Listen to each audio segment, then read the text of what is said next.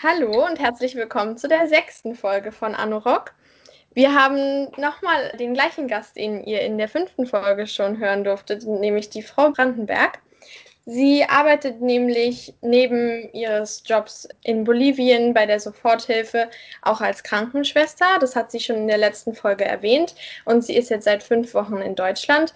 Und deswegen möchten wir sie dazu noch ein bisschen befragen, wie die Situation in den Krankenhäusern ist, was es da für Zustände gibt. Ja, hallo. In den Krankenhäusern ist es natürlich je nachdem auch, in welchem Bundesland bestimmt, äh, gibt es da verschiedene Situationen. Ich spreche jetzt einfach hier äh, von, äh, von Bayern aus sozusagen.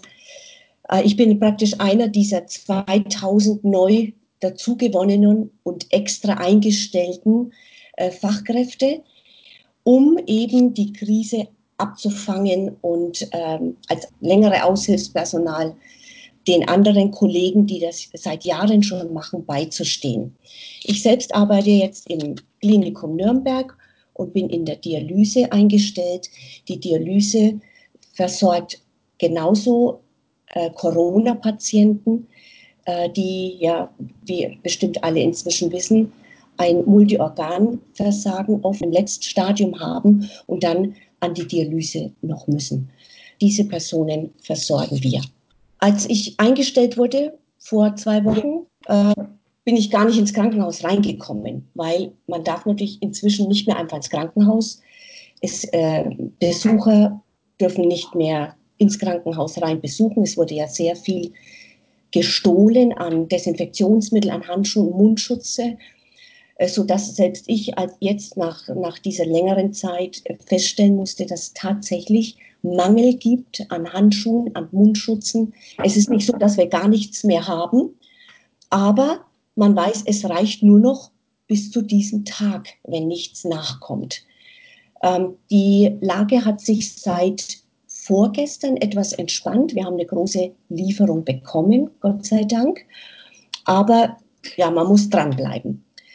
Es wurde, was man eigentlich nicht verstehen kann, in so einer Notsituation, in der ja alle Menschen zusammenhalten müssen und, und eigentlich auch wollen, warum dann ein Krankenhaus oder ein Altenheim oder was auch immer genau um diese lebenswichtigen Dinge bestohlen wird. Das ist ja nicht, ich nehme das mal mit nach Hause, sondern das ist ja, das ist Raub, das ist Diebstahl.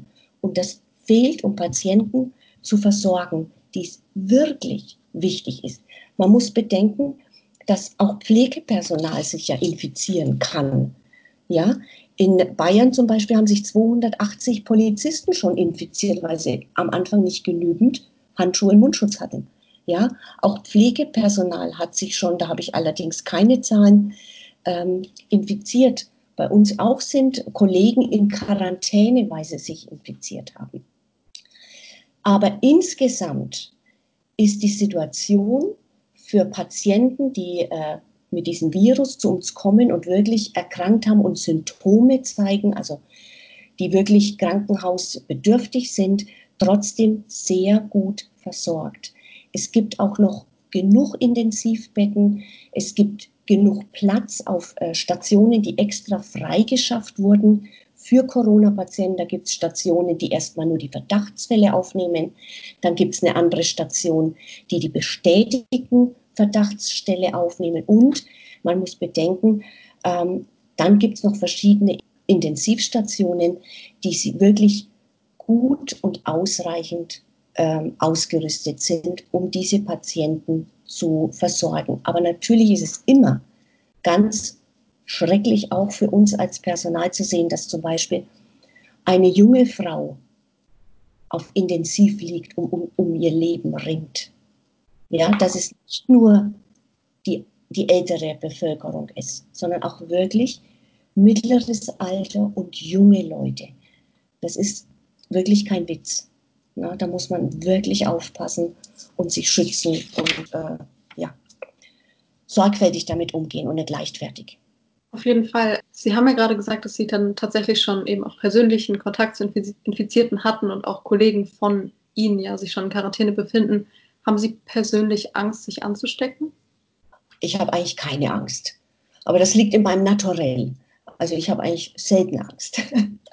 sonst hätte ich auch nicht so lange in, oder würde ich nicht in Bolivien arbeiten, weil sonst äh, müsste ich wirklich immer Angst haben. Nein, ähm, wenn man, man kann sich infizieren, ja, das kann man auch das kann ich im Bus oder äh, unterwegs auf dem Arbeitsweg oder im Krankenhaus. Im Krankenhaus wahrscheinlich am allerwenigsten, weil da habe ich die Schutzausrüstung, da haben wir die Hygienevorsorge und so weiter.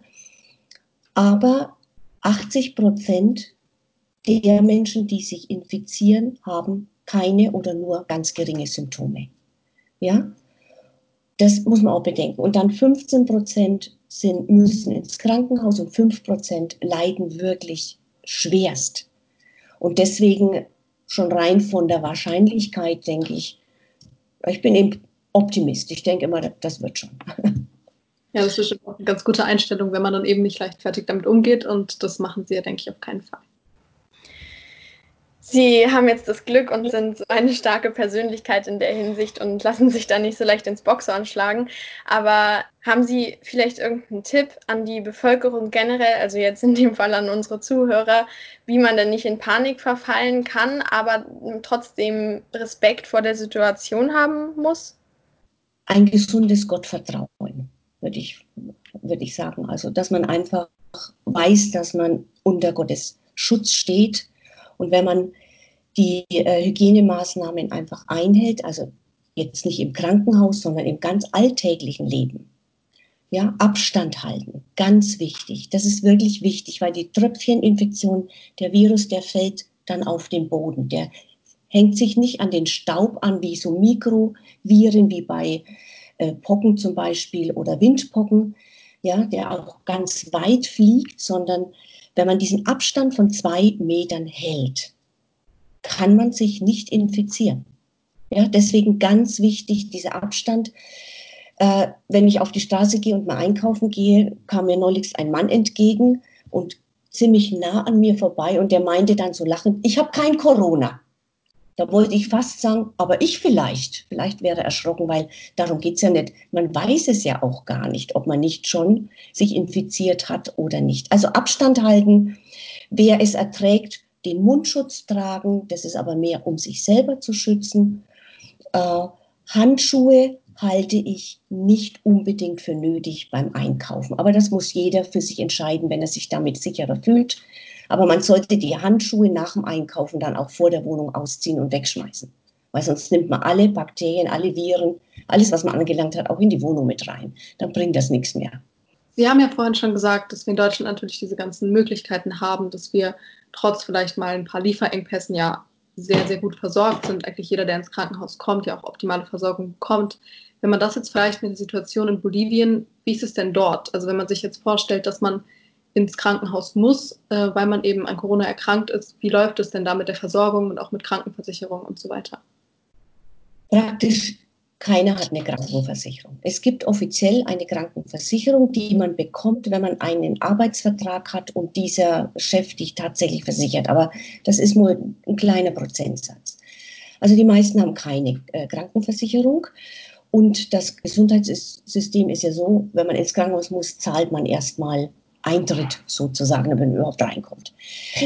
Wenn ich zurückdenke an, an die erste, ersten zwei Patienten, die da dann ins Krankenhaus sollten, um den Test zu machen und so weiter, ähm, die wurden von der Bevölkerung, die um das Krankenhaus herum lebten, nicht in das Krankenhaus reingelassen, aus Angst, dass die da die ganze Umgebung anstecken.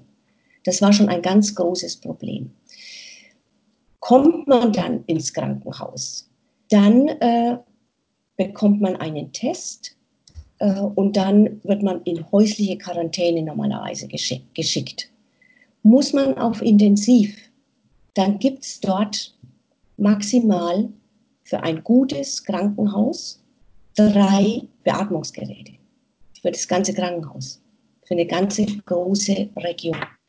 Im Vergleich zu Deutschland sterben viel mehr Menschen in Bolivien an der Erkrankung als in Deutschland. In Deutschland ist es ja im Verhältnis zu den Infizierten gering.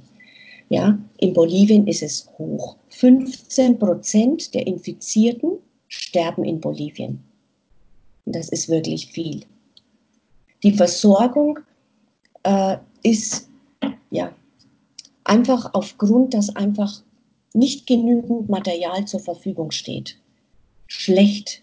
Nicht, weil die, das Pflegepersonal oder die Ärzte schlecht sind oder nicht ordentlich arbeiten würden wollen oder wie auch immer, sondern weil sie es gar nicht können. Das ist das Problem. Ich weiß nicht, ob ihr das gehört habt, zum Beispiel, ich weiß nicht, ob das jetzt ein bisschen Werbung, Entschuldigung, äh, Tesla, die Autofirma Tesla mit den Elektroautos, der Besitzer, der hat angeboten und macht das jetzt tatsächlich, dass er Atemgeräte nach Bolivien verschenkt. Die hat er eingekauft und verschenkt die jetzt. Das ist doch klasse. Das ist genau das, was das Land braucht. Ja? Und das, so, solche Aktionen finde ich toll. Ja, auf jeden Fall. Vielen, vielen herzlichen Dank für die ganzen Einblicke, die Sie uns gegeben haben, jetzt in dieser und auch in der letzten Folge. Ich glaube, da konnte man super viel daraus mitnehmen und auch im Vergleich zu Medien und anderen Berichterstattungen fand ich das jetzt eben sehr ja, anschaulich und das ist eben wirklich ein sehr, sehr wichtiger Einblick, glaube ich. Dann ähm, bleibt mir nur noch zu sagen, habt einen schönen Morgen, Mittag oder Abend, wann auch immer ihr diese Folge hört. Bleibt sicher, bleibt zu Hause und bis zum nächsten Mal. Ciao. Ciao.